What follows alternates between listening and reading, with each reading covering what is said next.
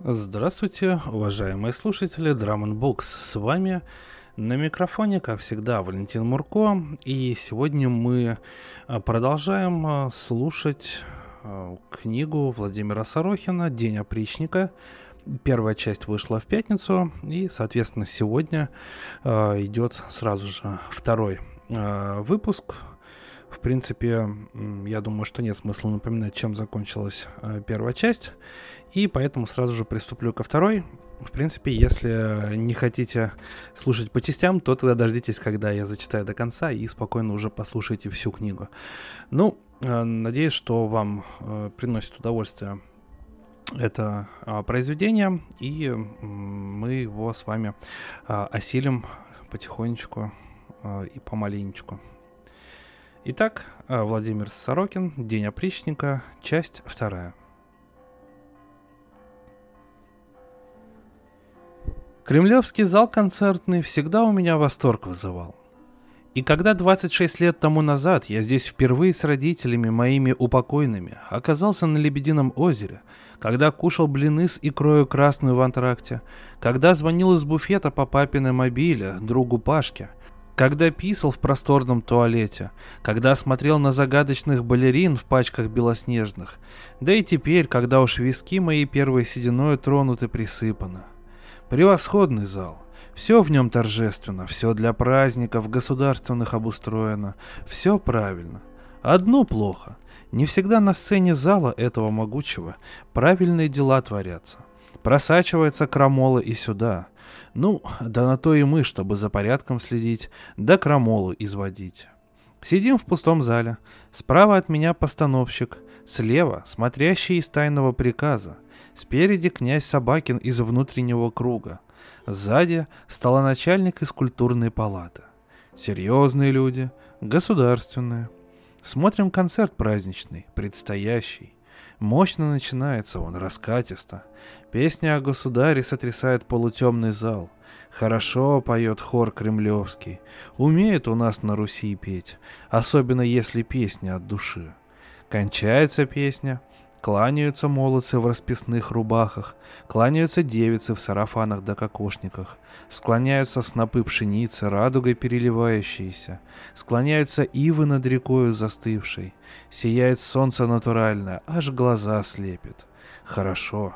Одобряю, и все остальные одобряют. Доволен постановщик длинноволосый. Следующая песнь о России. Здесь тоже нет вопросов. Крепкая вещь обкатана. Далее историческая постановка. Времена Ивана Третьего. Суровые, судьбоносные. Борьба идет нешуточная за целостность государства российского, молодого, неокрепшего, токмо на ноги вставшего. Гремят громы на сцене, сверкают молнии, устремляются в пролом ратники войска Иванова. Воздымает митрополит крест, огнем переливающийся, покоряют крамольный Новгород, единству России противящийся, падают на колени отступники земли русской, но милостиво касается мечом повинных голов их великий князь Иван Васильевич. «Я не ворог вам, не супротивник, я спас вам, отец и заступник, вам и всему царству русскому великому». Звенят колокола. Сияет радуга над Новгородом и над всею Русью. Поют птицы небесные, кланяются и плачут от радости новгородца. Хорошо, правильно. Только ратников надобно по плечисти подобрать, и митрополита порослее, поосанистей, и суеты много не нужны на заднем плане. И птицы слишком низко парят, внимание отвлекают. Соглашается постановщик с пожеланиями, делает пометки в блокноте. Номер следующий. Страницы недавнего прошлого, смутного, печального. Площадь трех вокзалов в Москве. Годы белой смуты проклятой. Стоят простые люди, вынесенные на площадь смутной волною из домов своих и понужденные торговать чем ни попадя, дабы заработать на кусок хлеба, преступными правителями у них отобранного. Помнит моя память детская, ранняя, те гнойные времена — времена белого гноя, отравившего нашего медведя русского. Стоят на площади люди российские с чайниками, сковородами, кофтами да мылом шампунем в руках. Стоят беженцы и погорельцы, в Москву от горя нахлынувшие и поприехавшие. Стоят старики да инвалиды войны, ветераны да герои труда.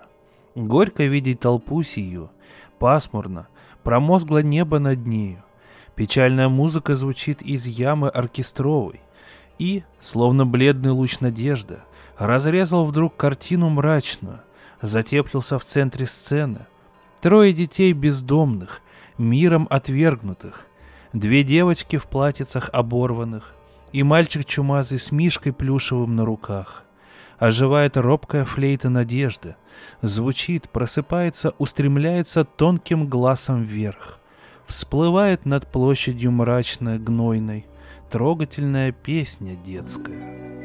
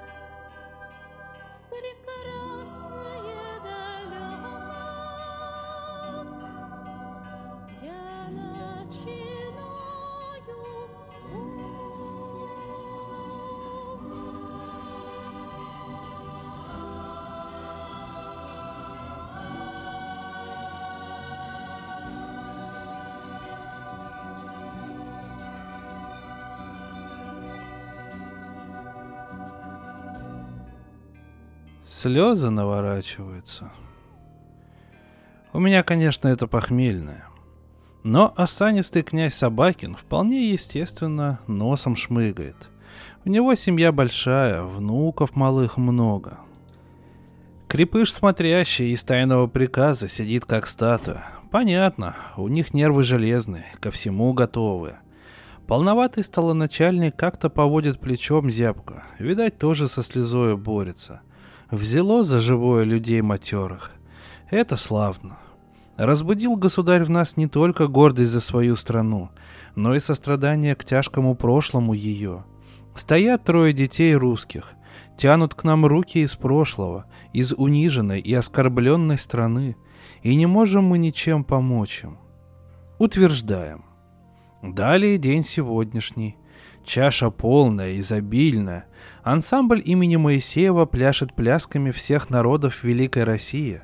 Тут и татарский плавный танец, и казацкая лихая круговерть с шашками наголо, и тамбовская лубяная кадриль под тальянку, и нижегородский лыковый перепляс с трещотками и свистульками, и чеченская круговая с гиканьем-уханьем, и якутские бубны, и чукотские песцовые меха, и корякские олени, и калмыкские бараны, и еврейские сюртуки, и русская, Русская, русская пляска до упаду, пляска лихая, задорная, всех объединяющая, примиряющая.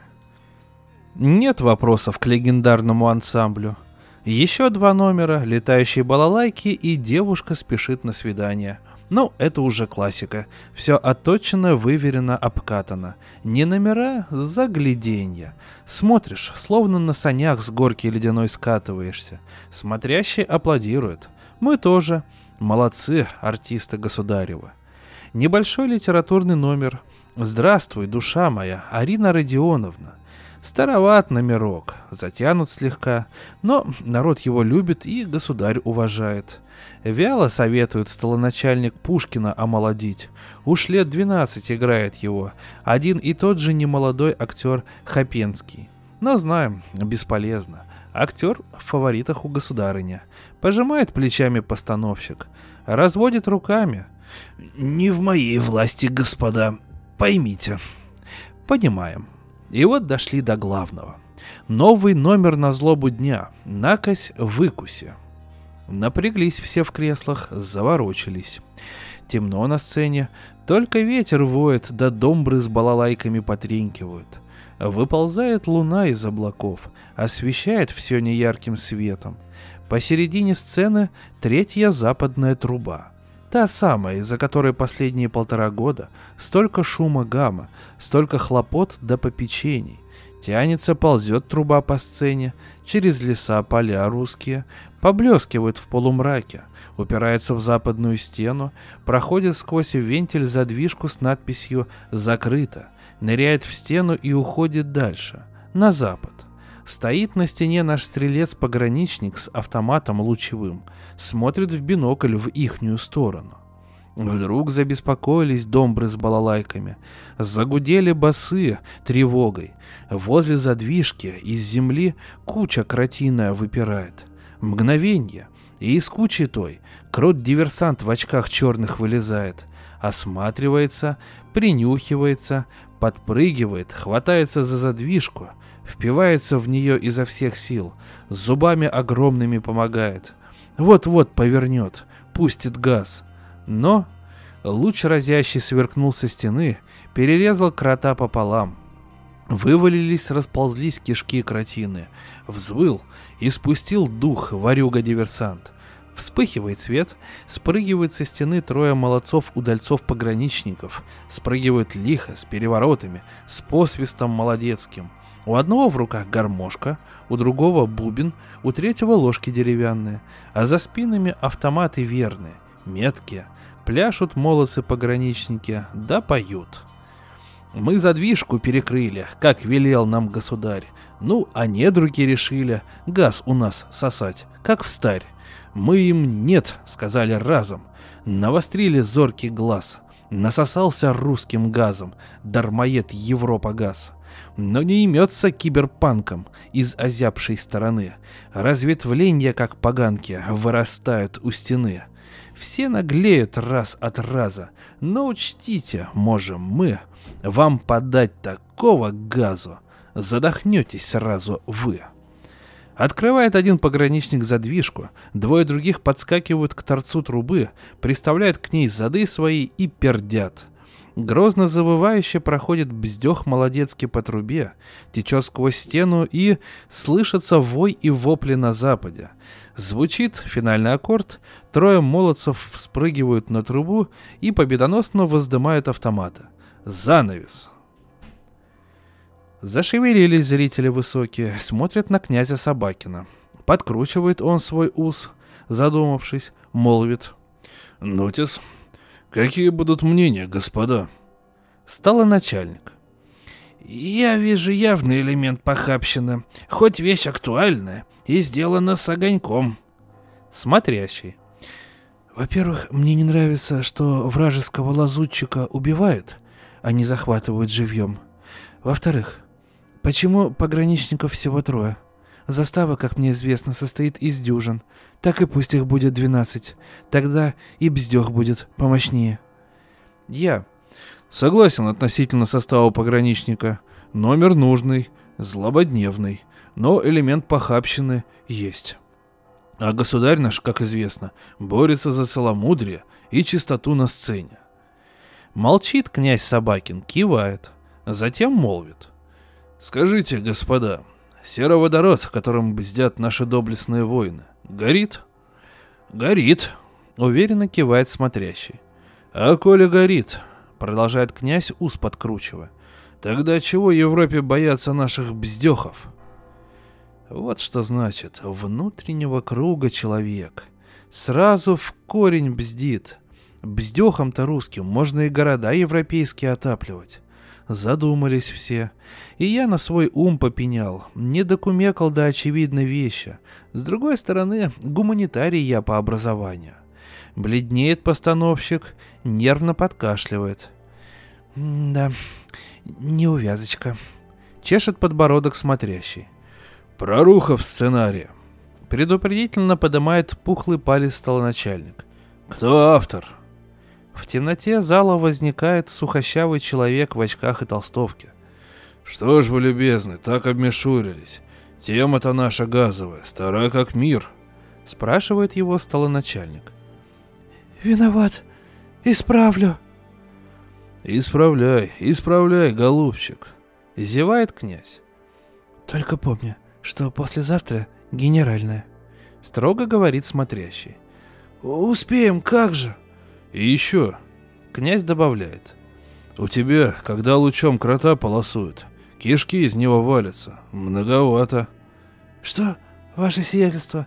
«Кишок. Натурализм здесь неуместен. Сделай, братец, потрохов поменьше».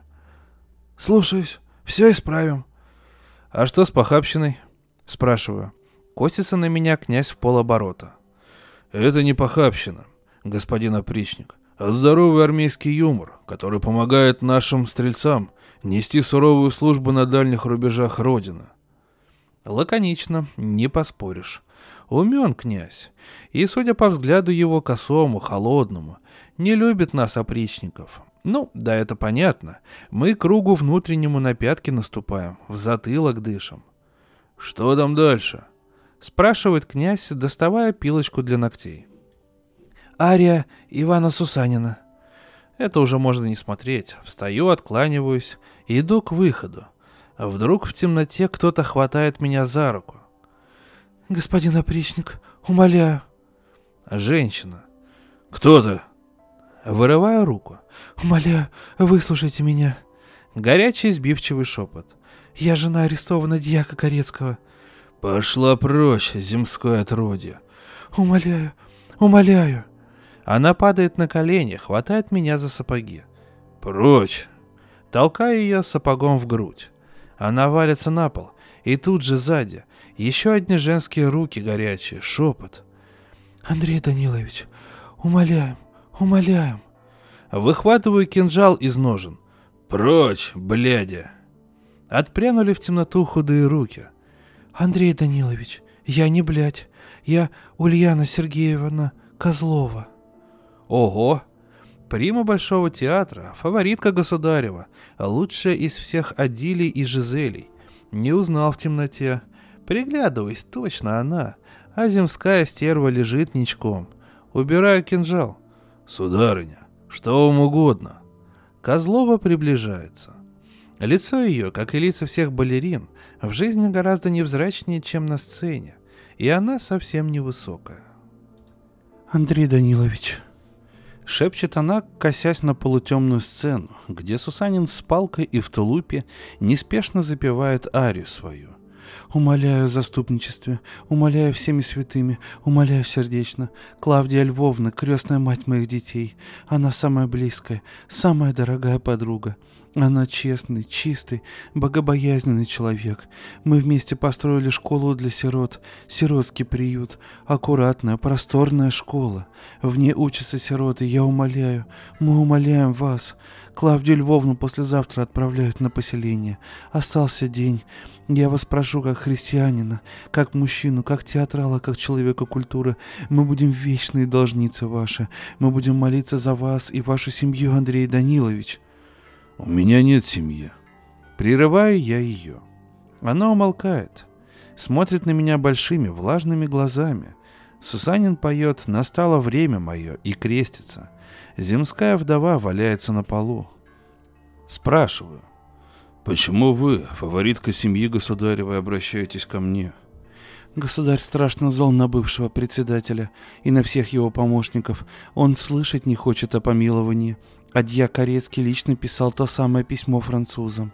А Корецкий государь слышать не желает. Тем более, что я могу сделать? Андрей Данилович, опричнина способна творить чудеса. Сударыня, опричнина творит слово и дело государева. Вы один из руководителей этого могущественного ордена. Сударыня, опричнина не орден, а братство. Андрей Данилович, умоляю, сжальтесь над несчастной женщиной. В ваших мужских войнах больше всего страдаем мы, а от нас зависит жизнь на земле. Голос ее дрожит. Земская еле слышно всхлипывает. Столоначальник косится в нашу сторону. Что ж, заступаются и просят нас почти каждый день. Но Корецкий и вся банда бывшего председателя общественной палаты – двурушники. В их сторону лучше даже не смотреть. Скажите ей, чтобы ушла. Говорю я. Клавдия Львовна, голубушка. Склоняется над ней балерина. Корецкая со всхлипами исчезает в темноте. Пойдемте на свет. Я направляюсь к двери со светящимся словом «выход». Козлова спешит за мной. Мы молча покидаем здание через служебный вход. На площади я подхожу к моему Мерину. Козлова подходит следом. При дневном освещении лучшая в России Жизель еще более субтильна и невзрачна. Она прячет худенькое лицо свое в роскошный песцовый воротник коротенькой горжетки – на приме балерине узкая и длинная юбка черного шелка, из-под которой выглядывают остроносые черные сапожки со вставками из змеиной кожи. Глаза у примы красивые, большие, серые, беспокойные. «Если вам неудобно, можем переговорить в моей машине». Она кивает в сторону сиреневого кадиллака. «Лучше в моей». Показываю свою ладонь Мерину, он послушно открывает стеклянный верх. В чужих машинах теперь не договариваются даже целовальники. Занюханный подьячий из торгового приказа не сядет в чужую машину толковать о черной челобитной. Усаживаюсь. Она садится справа на единственное место. «Прокатимся, Ульяна Сергеевна». И я завожу мотор, выезжаю с государственной стоянки. «Андрей Данилович, я совершенно измучилась за эту неделю». Она достает пачку «Дамская родина» закуривает. Какая-то обреченность с этим делом. Получается, что я ничем не могу помочь моей подруге юности, а у меня еще завтра спектакль. Она вам действительно дорога? Ужасно. У меня нет других подруг. Вы знаете нравы в нашем театральном мире. Наслышан. Я выезжаю из Боровицких ворот, выруливаю на большой каменный мост, проношусь по красной полосе. Затягиваясь сигаретой, Козлова смотрит на белокаменный Кремль с едва различимым снегом на нем. Знаете, я очень волновалась перед встречей с вами. Почему? Никогда не думала, что просить за других так трудно. Согласен. Потом мне сегодня странный сон приснился, будто на главном куполе Успенского собора все еще те самые черные полосы, и государь наш все по-прежнему в трауре по первой жене. Вы знали Анастасию Федоровну? Нет, тогда я еще не была примой. Мы выезжаем на Якиманку. В Замосковречье, как всегда, шумно и людно. Так я могу рассчитывать на вашу помощь? Я ничего не обещаю, но могу попробовать. Сколько это будет стоить? Есть вполне стандартные цены. Земское дело по нынешним временам стоит тысячу золотых, приказное — три тысячи, а уж дело общественной палаты. Но я же не прошу вас закрыть дело. Я прошу за вдову. Медлю, проезжая по Ордынке. Сколько здесь китайцев, боже мой. Андрей Данилович, не томите. Ну, для вас две с полтиной и аквариум. Какой? Ну, не серебряный. Когда? Если вашу подругу высылают послезавтра, то чем скорее, тем лучше. Значит, сегодня? Правильно мыслите. Хорошо. Пожалуйста, отвезите меня домой, если вам не трудно. А за своей машиной я потом схожу. Я живу на улице Неждановой. А разворачиваюсь, гоню назад. Андрей Данилович, деньги вам какие нужны? Желательно червонцы второй чеканки. Хорошо. Думаю, к вечеру я соберу. А аквариум? Знаете, я не ловлю в золотых аквариумах. Мы, балерины, получаем не так много, как кажется. Но Лёша Воронянский сидит на золоте. Он мой большой друг. Я достану у него. А Воронянский — первый тенор Большого театра, кумир народный. Он, небось, не только сидит, но и ест на золоте. Проношусь опять по каменному мосту, по красной полосе. Справа и слева в бесконечных пробках теснятся машины.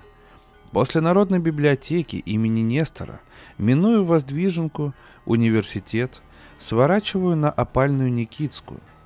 Минула третья зачистка, и попритихла улица сия.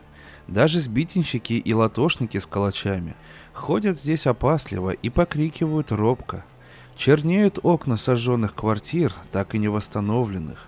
Боится земская сволочь. И по делам. Выруливаю на улице Неждановой. Останавливаюсь возле серого дома артистов. Он огорожен трехметровой кирпичной стеной с негаснущим лучом в поверх. Это правильно. Подождите меня, Андрей Данилович. Прима покидает машину, исчезает в проходной. Вызываю батю. Батя, полдела покупают. Кого? Дьяка Корецкого. Кто? Козлова. Балерина? Да. Отмажем вдову. Можно попробовать. Сильно делиться придется. Деньги когда? К вечеру соберет. И... Чует ретивая батя. Сейчас она мне вынесет аквариум. А вот это хорошо. Подмигивает мне батя. Коля вынесет сразу. В баню. Ясное дело. Козлова долго не идет, закуривая. Включаю чистое телерадио. Оно позволяет видеть, слышать то, что с большим трудом смотрят, слушают по ночам наши отечественные отщепенцы. Сперва прохожусь по подполью. Свободная слобода передает списки арестованных за прошлую ночь, рассказывает об истинных причинах дела Куницына – Дураки. Кому нынче сдались эти истинные причины? Радио «Надежда» днем молчит. Отсыпаются, гады полуночные. Зато бодрствует сибирский ушкуйник, глаз беглых каторжан. По просьбе Вована Полтора Ивана, откинувшегося третьего дня, передаем старую каторжную песню. Вступает сочная гармонь, и хрипловатый молодой голос запевает. Лежали на нарах два рыла, о прошлом вздыхали друзья. Один был по кличке Бацила, другой был по кличке Чума. Этого ушкуйника, прыгающего по Западной Сибири, подобно блохе, прибирали к ногтю дважды. Первый раз тамошний тайный приказ придавил, второй мы. От приказных они ушли, от нас отпихнулись китайскими аквариумами. Покуда шел торг о выкупе дела, Троим дикторам наши успели вывихнуть руки на дыбе, а дикторшу Сивалай обрюхатил медведем. Но костяк радиостанции остался цел, купил новую студию на упряжке, и снова кандальники вышли в эфир. Государь, к счастью, на них не обращает внимания. Ну и пусть себе воют свои каторжные песни. И вот вся округа завыла, узнала про них Колыма. В снега оторвался бацилла, в мхи возвратился чума. Ловлю запад. Вот где оплот главной крамолы антироссийской. Здесь, как осклизлые гады в выгребной яме, кишат вражеские голоса. Свободу России, голос Америки, свободная Европа, свобода, немецкая волна, Россия в изгнании, русский Рим, русский Берлин, русский Париж, русский Брайтон-Бич и русский Лазурный берег. Выбираю свободу, самую яростную из гадин, и сразу напарываюсь на свежеиспеченную крамолу. В студии поэт-иммигрант, узкогрудый очкарик Иуда, наш старый знакомый с раздробленной правой кистью, поярок на допросе ногу приложил. Поправляя старомодные очки изуродованной рукой, отщепенец читает подрагивающим, полуистерическим фальцетом. «Где параграф, там и параграф. Где правый суд, там и неправда. И не пора, брат, а пора брать, коль ты по праву не оправдан». Иуда. Движением перста удаляют себя бледную рожу нашего либерала. Гнусны они, яко червие, стервой падалью себя пропитающие. Мягкотелость, извилистость, ненасытность, слепота — вот что роднит их с червием презренным. От оного отличны либералы наши, токмо вельмеречивостью, кое яко ядом и гноем смердящим, брызжут они вокруг себя, отравляя не токмо человеков, но и сам мир Божий, загаживая, забрызгивая его святую чистоту и простоту до самого голубого окоема, до ошария свода небесного змеиную слюною своего глумления, насмехательства, презрения, двурушничества, сомнения, недоверия, зависти, злобы и бесстыдства. Свобода России хнычет о замордованной воле. Старообрядческая посолонь бормочет о продажности высших иерархов РПЦ – Русский Париж читает книгу Йосифа Бака «Историческая жестикуляция как способ выживания в современной России». Русский Рим передает визгливый обезьяний джаз. Русский Берлин – идеологическую дуэль двух непримиримых ублюдков-иммигрантов. «Голос Америки» – программу «Русский мат в изгнании» с похабным пересказом бессмертного преступления и наказания. Охуенный удар невъебенного топора пришелся в самой теме трижды распронаебанной старухи, чему пиздато способствовал ее мандоблядский малый рост. Она задроченно вскрикнула и вдруг вся как-то пиздопроушенно осела к непроебанному полу, хотя и успела, засыха гниложопая, поднять обе свои злоебучие руки к хуевой, по-блядски простоволосой голове. Мерзота. Ничего не скажешь. Злобой и скрежетом зубовным исходят либералы после знаменитого 37-го указа государева об уголовной ответственности с непременным публичным телесным наказанием за нецензурную брань в общественных и приватных местах. И что самое удивительное, народ-то наш сразу с пониманием воспринял указ 37.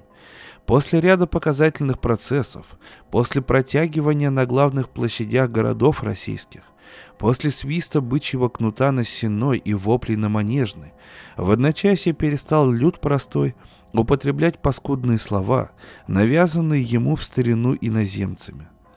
Только интеллигенция никак не может смириться, и все изрыгает и изрыгает матерный яд на кухнях, в спальнях, в отхожих местах, в лифтах, в кладовых, в подворотнях, в машинах, не желая расставаться с этим гнусным полипом на теле русского языка, отравившим не одно поколение соотечественников, а Запад гниющий подыгрывает нашим подпольным матершинникам. Русский лазурный берег голосом наглого охальника смеет критиковать государево распоряжение о суточном перекрытии трубы номер три – Сколько злобы накопили господа европейцы. Десятки лет сосали наш газ, не задумываясь о том, как непросто достается он нашему трудолюбивому народу. Экая новость. В Ницце опять холодно. Придется вам, господа, хотя бы пару раз в неделю есть холодная фуагра. Бон аппетит. Китай-то поумнее вас оказался. Удар-звонок, все тот же дьяк из посольского приказа. Андрей Данилович, Коростылев, Прием албанского посла переносится на завтра, на 14.00. Понял. Выключаю совиную рожу дьяка. И слава богу, а то сегодня дел не в проворот. На приеме государем иноземных грамот верительных мы опричненные теперь стоим рядом с посольскими. Раньше чашу серебряную с водой держали мы одни, а посольские стояли в дюжине полукругом. После 17 августа государь решил посольских приблизить. Теперь держим чашу в пополаме с посольскими. Батя и Журавлев на чаша, я или кто-то из правого крыла на полотенце – Дьяк посольский на локтевой поддержке, остальные на ковре и на поклонах. Как только государь посла нового за руку поприветствует, грамоты верительные примет, так сразу обряд омовения рук государю творим. Конечно, жаль, что посольские так поднялись после августа злополучного, но то воля государева. Козлова наконец выходит. По глазам ее чую. Достала. У меня сразу толчок крови, сердцебиение. Андрей Данилович. В окно она протягивает мне пластиковый пакет из китайской закусочной. Деньги будут до 18, я позвоню. Киваю, стараясь быть сдержанным. Небрежно бросаю пакет на свободное сиденье. Закрываю окно. Козлова уходит. Отъезжаю. Выруливаю на Тверскую.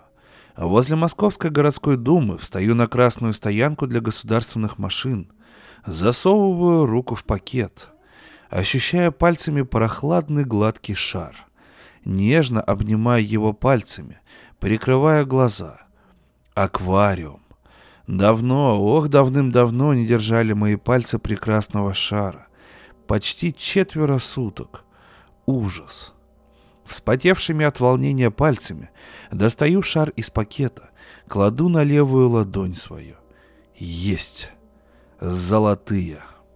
Шар прозрачный, из тончайшего материала изготовленный, наполнен питательным раствором прозрачным.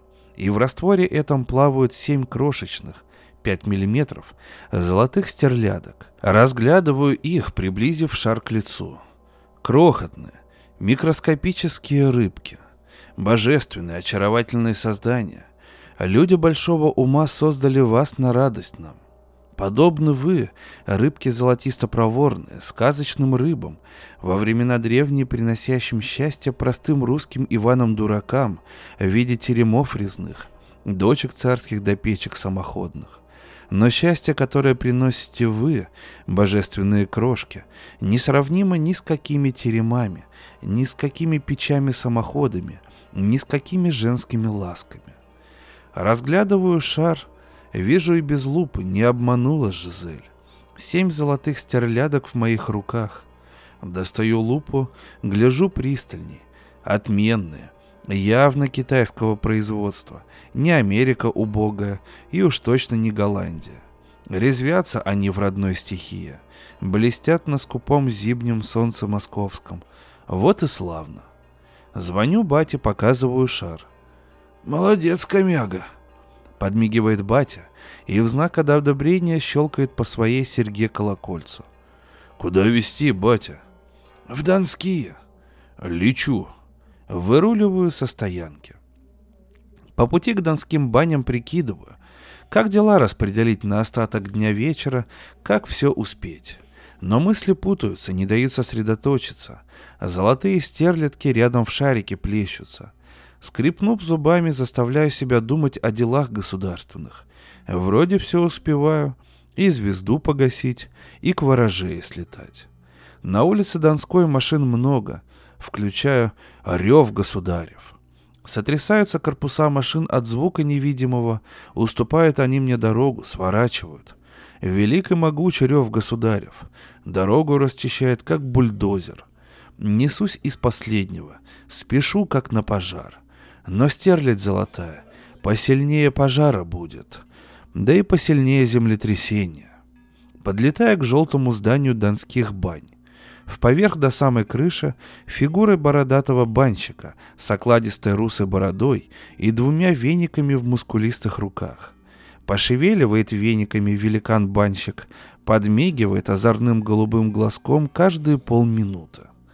Засупонив шар с рыбками под кафтан в карман куртки, поглубже, вхожу. Привратники кланяются в пояс. Наша зала уже заказана батей. Даю снять с себя кафтан черный, прохожу по коридору сводчатому. Цокают о камень мои подковки медные. Возле двери, в залу ведущий, дежурит еще один привратник. Рослый, широкоплечий коляха. Старый знакомый, каждый раз наш покой опрично стерегущий. Через коляху татуированного чужому в покое нашей вовек не пройти. «Здоров, коляха!» — говорю ему. «Здорово будьте, Андрей Данилович!» — кланяется он. «Есть кто уже?» «Вы первым будете». «Ну и хорошо. Лучшее место себе изберу». Впускает меня коляха в залу. Не широка она, с низкими потолками, но уютно, привычно, обжита. Посередине купель круглая, справа парная. Токма закрыта она за ненадобностью, ибо у нас нынче особый пар, затейливый. Для него и веника не сыщется на земле. В круг купели лежаки ромашка выставлены. Семь. По числу рыбок в шарике заветном. Достаю его из кармана куртки моей парчевой, присаживаюсь на краешек лежака. Лежит на ладони шарик с рыбками, резвятся стерлядки золотые в стихии своей. Красиво они зело, и без лупы видать. Недюжинный разум создал забаву сию, а может и нечеловеческий. Токма ангелу, падшему с престола Господня, могло в ум прийти такое. Подбрасываю шар на ладони. Недешевая забава. Один такой шарик мой оклад месячный перетянет. Жаль, что волшебные шарики эти запрещены строжайше в стране нашей православной, да и не только в нашей. В Америке за серебряных рыбок дают 10 лет, а за золотых раза в три больше. В Китае сразу вешают, а в Европе гнилой такие шарики не по зубам. Тамошние киберпанки дешевую кислуху предпочитают.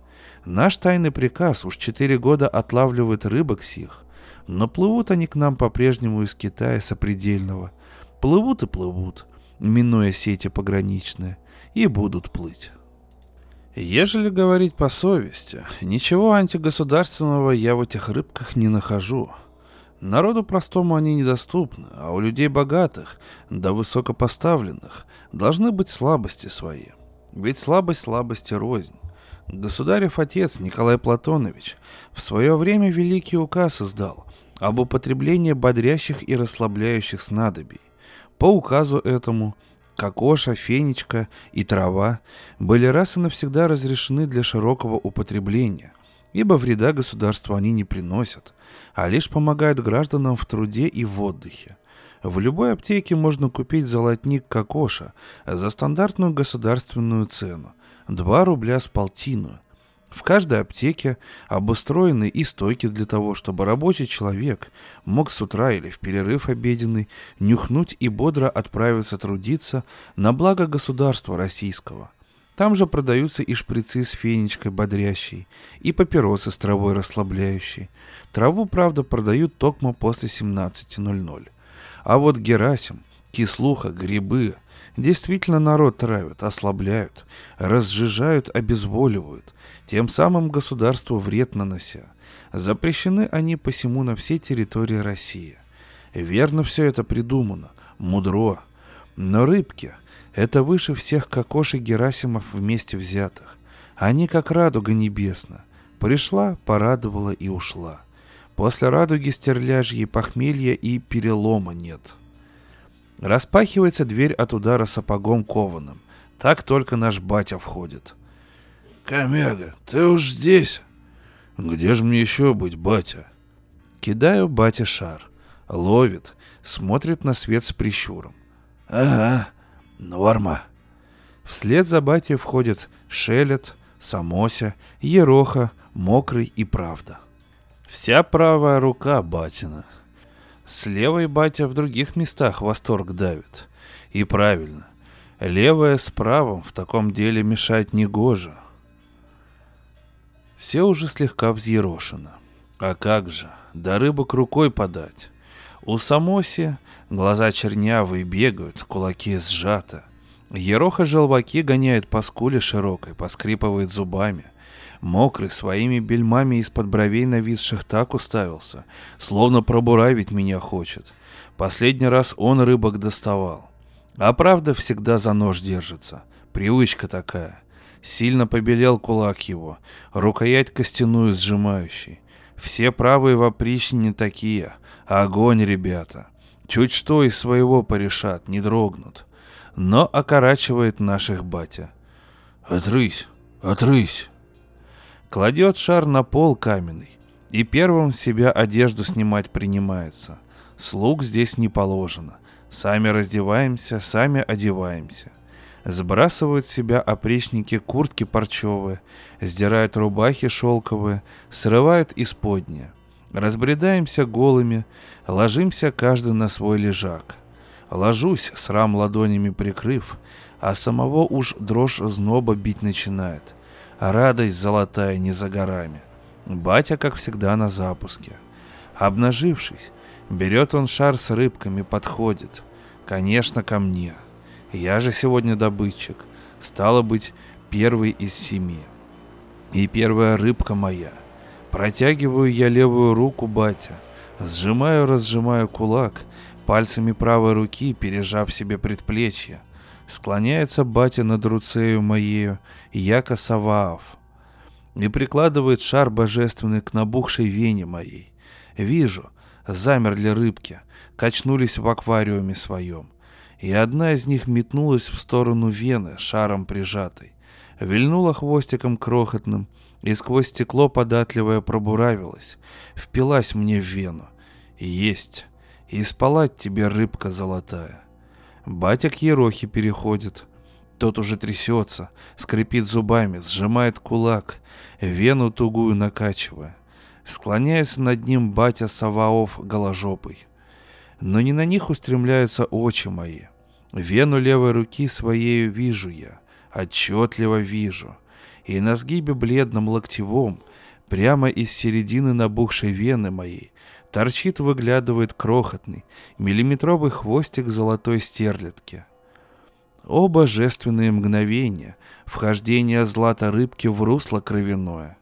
Несравнимо ты ни с чем земным, и подобно лишь наслаждению прародителя нашего Адама в кущах райских, когда вкушал он плоды невиданные, для него одного седобородым Саваофом созданные. Вильнул хвостик золотой, и скрылась рыбка во мне — и поплыла по руслу кровяному, а из крохотной дырочки струйка кровавая тончайшим фонтанчиком выстрелила.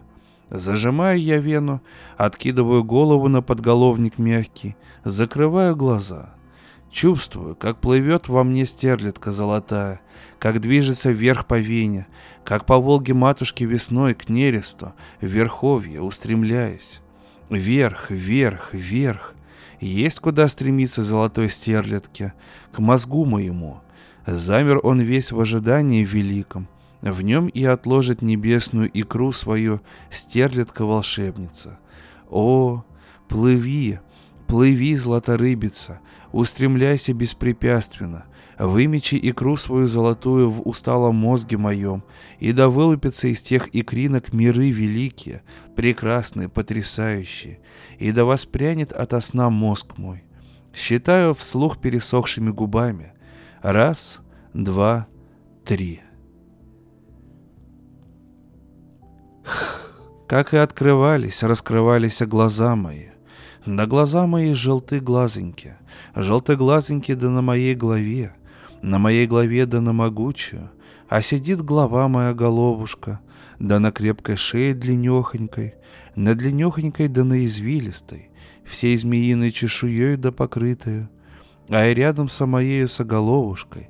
Шесть таких же голов колыхаются, колыхаются, избиваются, желта-золота глазами перемигиваются, перемигиваются, переругиваются, переперхиваются да перехаркиваются, раскрывает, открывает пасти красные, пасти красные да прекрасные, десны розовые да все с зубами вострыми, а из пасти тех едкий дым валит, Едкий дым валит, да огонь идет, да могучий рев, да рык вырывается.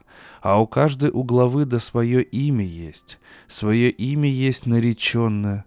А первую главу зовут кличет Батию, а другую главу зовут кличет Комягою, ну а третью-то главу кличут Шелетом, а четвертую главу зовут Самосею, а уж пятую главу зовут Ерохою, а шестую-то главу зовут Мокрую, а седьмую-то главу зовут Правду. Ну а всех-то нас семиглавых-то нарекают страшным змеем Горынычем, огнедышащим драконом-губителем. И сидят-то те семь глав да на тулове, на широком толстобоком на приземистом, на приземистом, на увесистом, со хвостом тяжелым соизвилистым, а несут то тулово примерное, две ноги могучие, толстенные, все толстенные да притолстенные, в землю рыхлую когтями устремленные. А с боков на тулове приземистом два крыла растут, торчат перепончатых, перепончатых, крепко жилистых, крепко жилистых да сильно машущих, загребают воздух славным розмахом, напружиниваются, воздымаются, от земли до от родимой отрываются. Поднимаемся мы тут, да надо всей землей, надо всей землей да над русскою, и летим по небу да по синему, беспрепятственно, туда, куда захочется.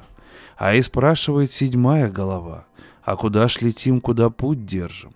А и спрашивает шестая голова, в какой край мы сегодня нацелились?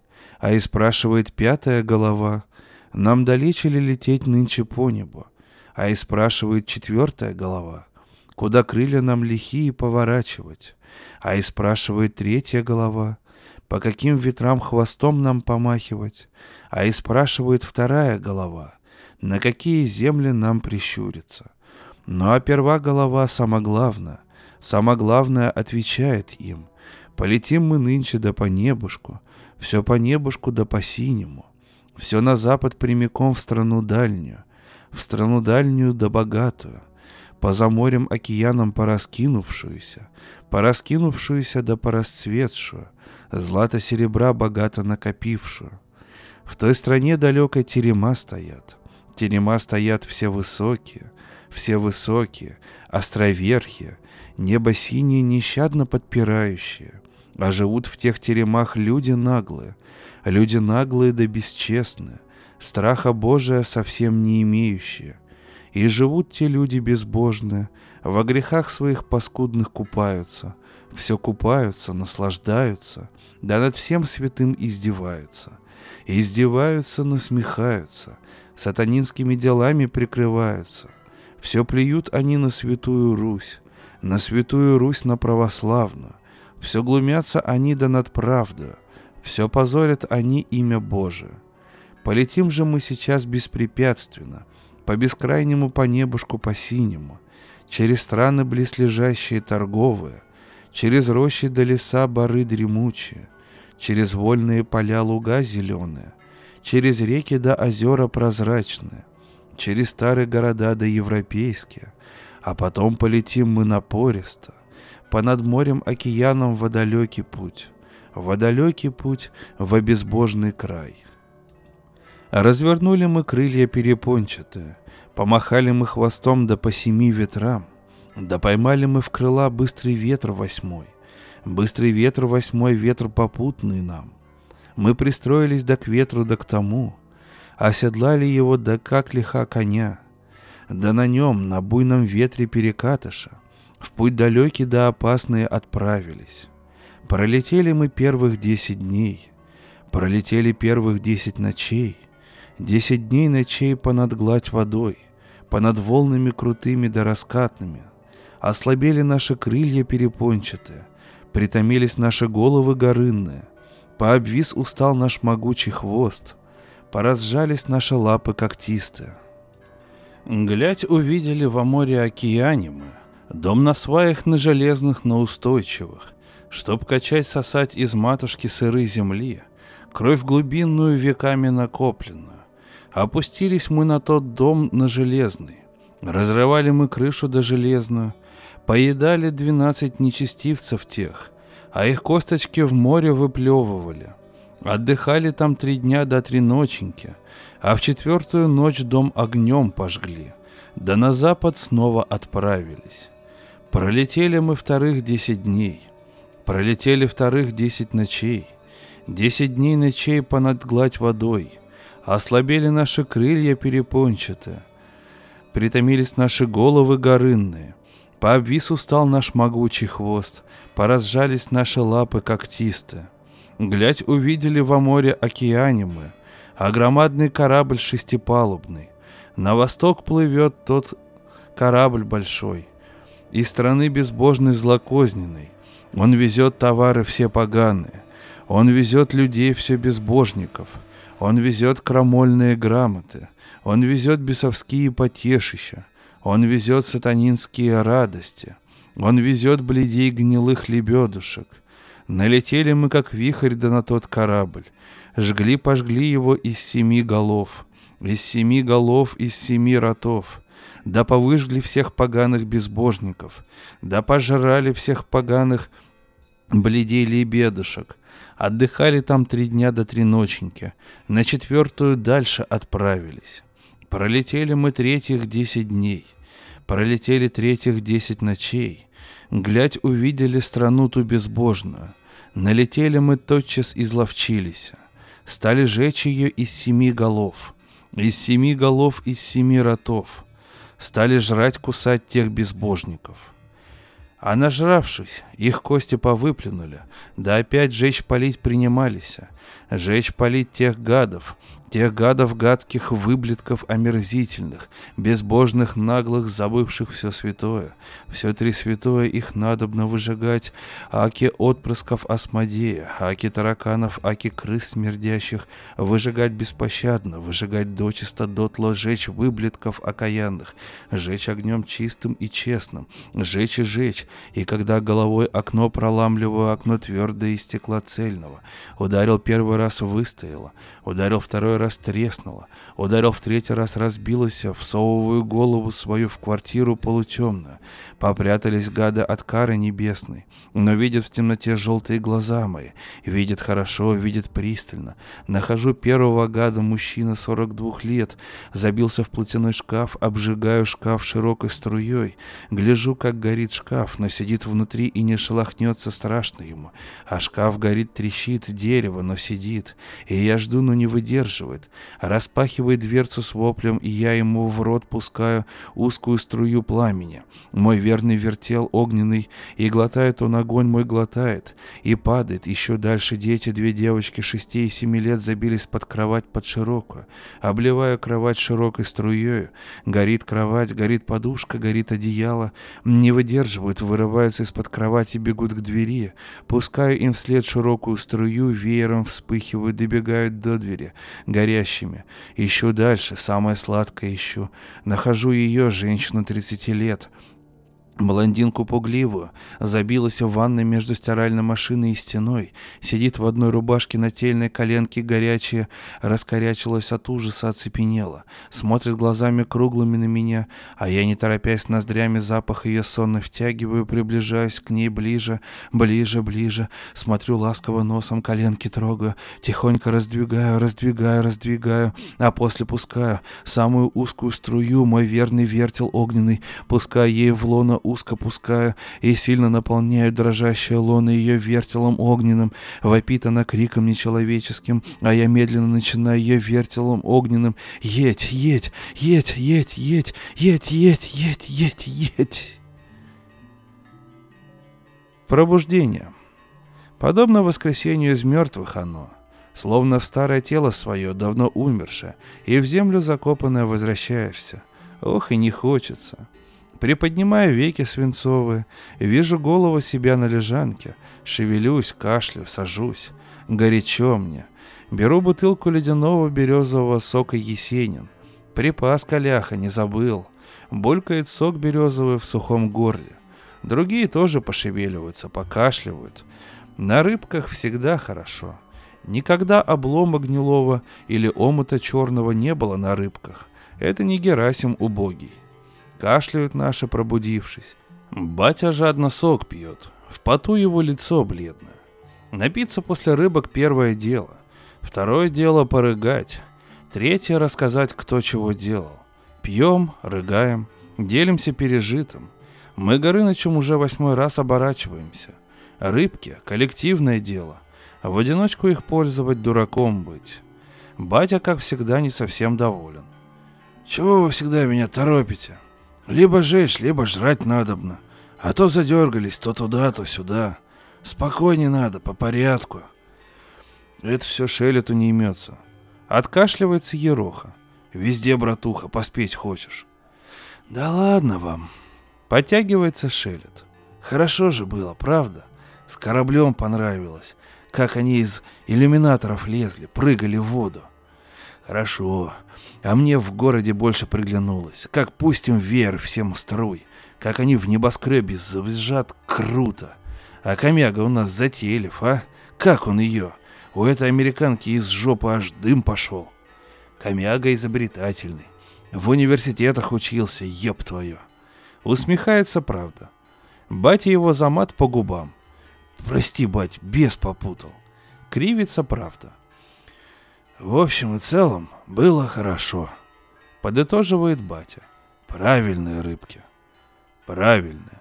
Соглашаемся. Одеваемся. Чем еще стерлядки золотые хороши, после них силы не убывает, а наоборот прибавляется. Словно на курорте побывал, в Крыму нашем солнечном. Словно сейчас на дворе конец сентября, а ты, стало быть, три недели в Коктебеле на песке золотом провалялся, да под татарский массаж извилистые члены разные подставлял. И вот воротился ты в Белокаменную, приземлился во Внуково, с самолета серебристого сошел, вдохнул всей грудью воздух подмосковный, задержал в себе. И сразу так хорошо стало, так правильно, так целокупно в душе, так покойно-беспокойно, так ответственно. И понимаешь, что и жизнь удалась, и силушка имеется, и к делу великому ты сопричастен, и ждут тебя сообщники, парни удалые, и работы горячей не в проворот, и врагов не поубавилось, и государь наш жив-здоров. А главное, Россия жива, здорова, богата, огромна, едина, и никуда она, матушка, за эти три недели не сдвинулась с места своего, а даже наоборот — прочнее корнями своими вековыми, в мясо земное вросла. Прав, батя, после рыбок жить и работать хочется, а после Герасима бежать за новой дозой. Ну что ж, дорогие друзья, здесь я возьму очередную паузу и вернусь уже с третьей частью книжки Владимира Сорокина «День опричника».